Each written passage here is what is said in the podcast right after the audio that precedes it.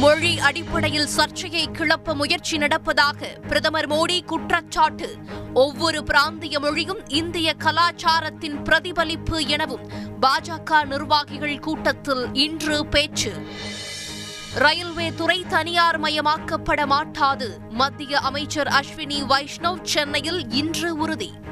தமிழகத்தில் பணிபுரியும் ரயில்வே ஊழியர்கள் தமிழ் மொழியை கற்க முன்வர வேண்டும் எனவும் வலியுறுத்தல். ஊட்டியில் நூற்றி இருபத்து நான்காவது மலர் கண்காட்சி. இன்று தொடங்கி வைத்து பார்வையிட்டார் முதலமைச்சர் ஸ்டாலின். விசா முறைகேடு வழக்கில் முன்ஜாமீன் கேட்டு காங்கிரஸ் எம்பி கார்த்தி சிதம்பரம் தாக்கல் செய்த மனு.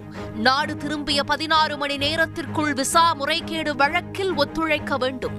வெளிநாட்டில் இருக்கும் காங்கிரஸ் எம்பி கார்த்தி சிதம்பரத்துக்கு டெல்லி சிபிஐ சிறப்பு நீதிமன்றம் இன்று உத்தரவு. சென்னை மற்றும் புறநகர் பகுதிகளில் நிரந்தர வெள்ளத்தடுப்பு பணி. நூற்று எண்பத்து நான்கு கோடி ரூபாய் நிதி ஒதுக்கி இன்று அரசாணை வெளியீடு. ராமேஸ்வரத்தில் மீனவர்கள் இன்று உண்ணாவிரத போராட்டம். இலங்கை கடற்படையினரால் மீனவர்கள் தொடர்ந்து கைது செய்யப்படுவதற்கு எதிர்ப்பு.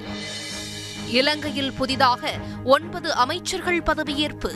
அதிபர் கோத்தபய ராஜபக்ஷ முன்னிலையில் இன்று பதவி பிரமாணம். நெருக்கடி நிலையை காரணம் காட்டி கச்சத்தீவை இந்தியாவிற்கு குத்தகைக்கு வழங்க முயற்சி நடப்பதாக இலங்கை மீனவர்கள் குற்றச்சாட்டு.